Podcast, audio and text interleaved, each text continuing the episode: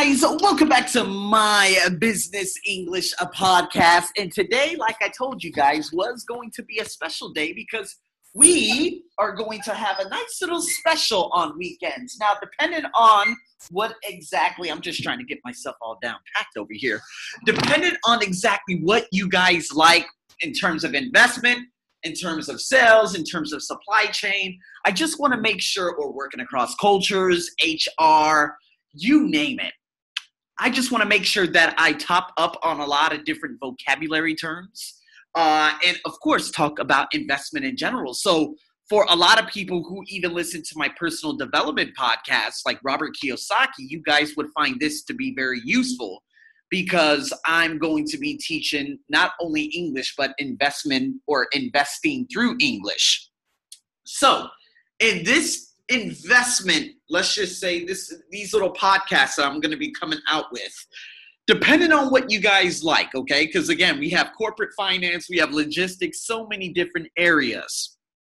But investing is something that everyone would like to learn about, especially not only English as a second language learners, but people in general. So I want to make sure that I can put this type of content out there, especially for my personal development folks too. So before I get into the basis of this and talking about financial products, first I would like to talk about what we're going to be doing in this, um, you know, throughout this little micro course that I have on weekends. Well, financial products discussing about that okay bank that's from banking services to you know advising and warning investors uh, discussing and recommending an investment uh, common financial terms, phrases for giving advice. Of course, this is the ESL realm. Uh, you know, listening to different uh, uh radio phone-in shows. Um, you know, market analysis, discussing the market, discussing the potential outcome of investment. Right, uh, generating interest from a, a potential customer right? So dealing with clients, having different videos, uh, asset management, risk management, compliance, initial public offering, which is an IPO, and understanding and negotiating the IPO, IPO terms, blog post, uh, mergers and acquisitions, like I've already mentioned before. This is just, these are the main topics. And of course, within those, you're going to have communication skills, reading skills, listening skills, language skills, obviously a little bit of grammar, but again, you know, I, you know, talk about and I discuss grammar in other uh, podcasts also. So, guys, welcome to investing. I'm so excited about this because, again, I'm possibly going to learn a ridiculous amount, you know, diving deep into these different resources and figuring out how I can be a service to everyone out there. Not only, again, ESLers, but my personal development folks too. So, very, very excited about this. So, first thing, this is episode number one, okay? In terms of the investment episodes, okay? Now, I've already told you that there are sales, HR, corporate finance, supply chain, logistics, working across cultures, so many different subtopics and niche markets uh, for business English and business in general. So, today we're going to be topping it off. Well, not topping it off, but we're going to be discussing financial products and investments. Okay, so again, I'm going to give you a quote first. A guy, an investor by the name of Paul Samuelson, he said, investing should be more like watching paint dry or watching grass grow. If you want excitement, take $800 and go to Vegas. So I don't know if you guys agree or disagree, but investing, you know, Robert Kiyosaki, he says that he's not one of those index fund managers you're going to have to like do day trading. This is what they label as forex traders. However, I've never met a legitimate forex trader before in my life. It just feels like they are all so out of touch, and it's very difficult for me to get them onto my podcast. But perhaps throughout this course, I'll be able to bring a forex trader on here to discuss a number of different things in terms of investment portfolios, et cetera, et cetera. So, me, investing should be very exciting whether you're getting into the the real estate game or you're doing, you know, obviously something that I'm going to be covering in this is, you know, primarily stocks indexes and stuff like that. But um if you think about it, how much risk do you think people like Paul, investors like Paul, take?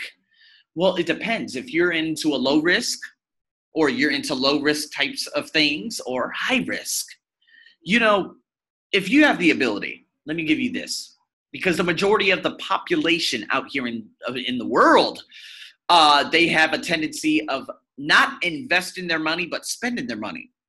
Why? Because they are big spenders. It depends what their money blueprint is, right? And this blueprint controls everything subconsciously. See, everything that's happening around us is all part of our subconscious mind. See, our conscious mind, you know, the ability to make decisions on a routine basis, that has nothing to do with what's happening around us.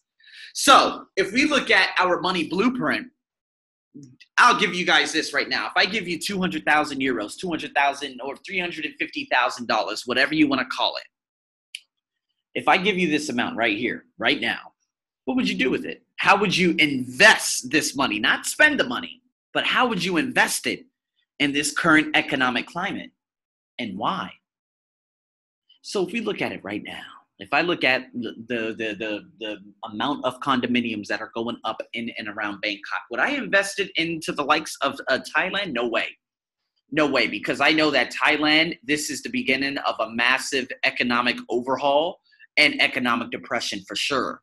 Um, but Robert Kiyosaki went on to say, probably within the last three weeks on Patrick Bet-David's uh, Valuetainment, that he would invest into startups that's right. He talked about investing into small companies, startups. One of the CEOs for NBC actually told Robert that, hey, you're actually killing us in terms of ratings. Why? Because a lot of people believe that, hey, you think the big ABC, NBC, no, no, we can create our own ratings. We no longer have to sit back and watch and, you know, watch everyone become successful. We could get out and play on the field. So when we look at in terms of investing oil, oil companies. Or Robert goes on to say that perhaps you should invest in a company that's private. And just before it goes public, their shares are very low. It could be 25 cents a share, $1 a share. Buy a whole bunch of shares. I don't know, whatever you can afford. Buy about 100 to 500 worth of shares. And those shares that were priced at what, 25 to 50 cents? If they make it to $2, you profit 800% if they're priced at 25 cents a share, right? Now, if you're working with a good company, a good CEO that has a vision and it goes up to $20, oh my goodness gracious, you're going to be rich. And so, this is why it's so important to become financially educated, but also to understand that you must take risk. You must take risk. Because if you don't, hey, guess what ends up happening? you end up being in the stands with everyone else. See, those 200,000 euros, man, look at me, for instance. For those of you listening to this ESL podcast, the website that you actually went onto, yeah. The most amazing part about this website is that it's a startup. There are the likes of Udemy. There's a couple of other, there's a guy that I'm actually consulting for out here in Thailand, but he's more into the VR, AR, and AI, right? Artificial intelligence, virtual reality, and augmented reality. And he started up something that's very, very similar to this. And so there are a lot of startups out there who are saying, you know what? I'm looking for content creators who would create content for my website. And I'm like, oh, yeah, this is really, really interesting because guess what? Me having a premium podcast now, there aren't many out there. There are not that many people out there who are willing to give their time to having a premium podcast. And this is what's so exciting because I literally just joined forces with a voice that's probably going to be uh, louder than ever. If they know what the marketing and doing this and doing that, this is going to be a massive company, mocha.fm. And this is what I'm just so tickled and just so unbelievably excited about to be part of something at the beginning stages. And you know what? if they just so happen to get a lot of big you know hitters on there and say, "Hey, we want to get on the stock exchange." Hey, uh, Arsenio, since you were at the very, you were here at the inception when we first started up, we would love to, uh, you know, give you some shares. I'd be like, you know what, I would like to buy some more on top of that too, because they're going to be priced at very, very low. And guess how high they're going to go? See, this is what I am so excited about when it comes to investing. Because I've become financially educated, which I'm going to be teaching you guys in this, oh, we have a lot to cover. We have a lot to cover. So, with that being said, guys, let's go over some of these vocabulary terms, okay?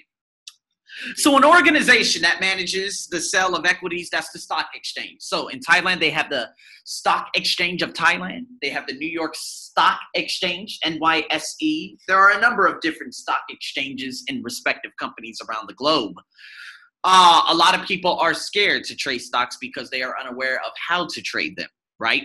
You know, Robert Kiyosaki goes so far to call people fake teachers See, a fake teacher is basically someone who's teaching entrepreneurship but has never started a business, right? Like me, I started a podcast. Now I started a premium podcast. I'm selling different courses online. I'm going to be starting up a book. See, that's all part of entrepreneurship, having virtual products for sale, right? But people who literally just teach about entrepreneurship, that is impossible. You cannot teach entrepreneurship if you are not an entrepreneur people will more than likely trust my voice over a teacher's voice any day of the week.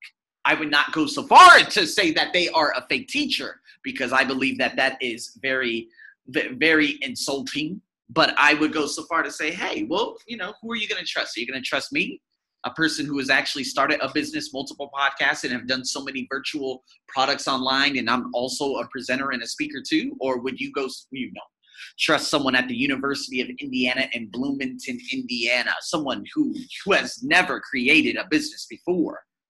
There you go. Currencies. The strongest currency in the world is from Kuwait. That's right. There are a lot of currencies out there in the Middle East and North Africa that are far more powerful than the rest of the world because obviously they have something that a lot of us do not have, and that's commodities. They have oil, you know, mm-hmm. agricultural goods, you know, but Singapore, again, you don't necessarily have to have agricultural goods to be unbelievably successful. You see what's going on out there in Singapore, them being the, but the I'm talking the titan of Asia. A lot of people would say, oh, well, China has the biggest, largest economy, but they don't know how.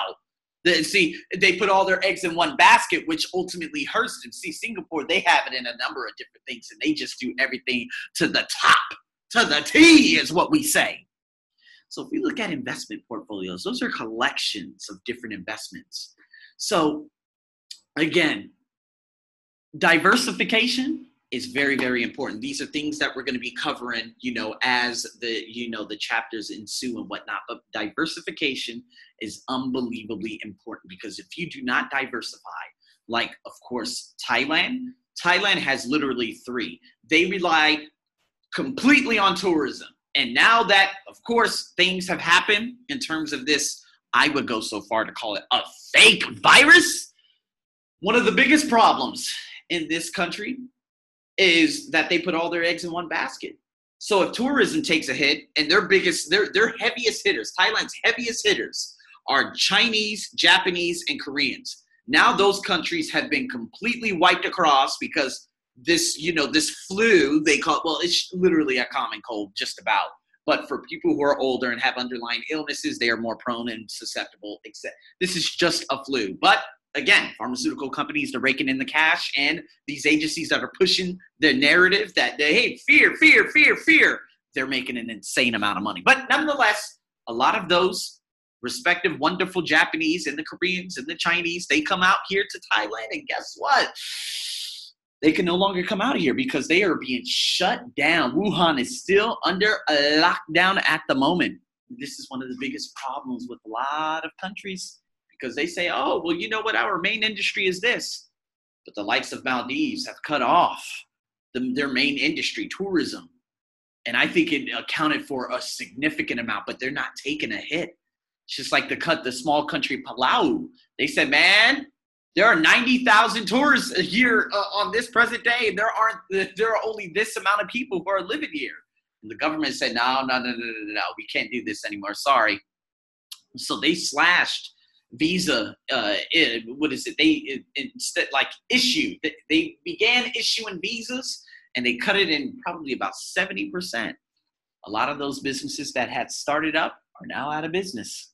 Putting all your eggs into one basket. Diversification is everything.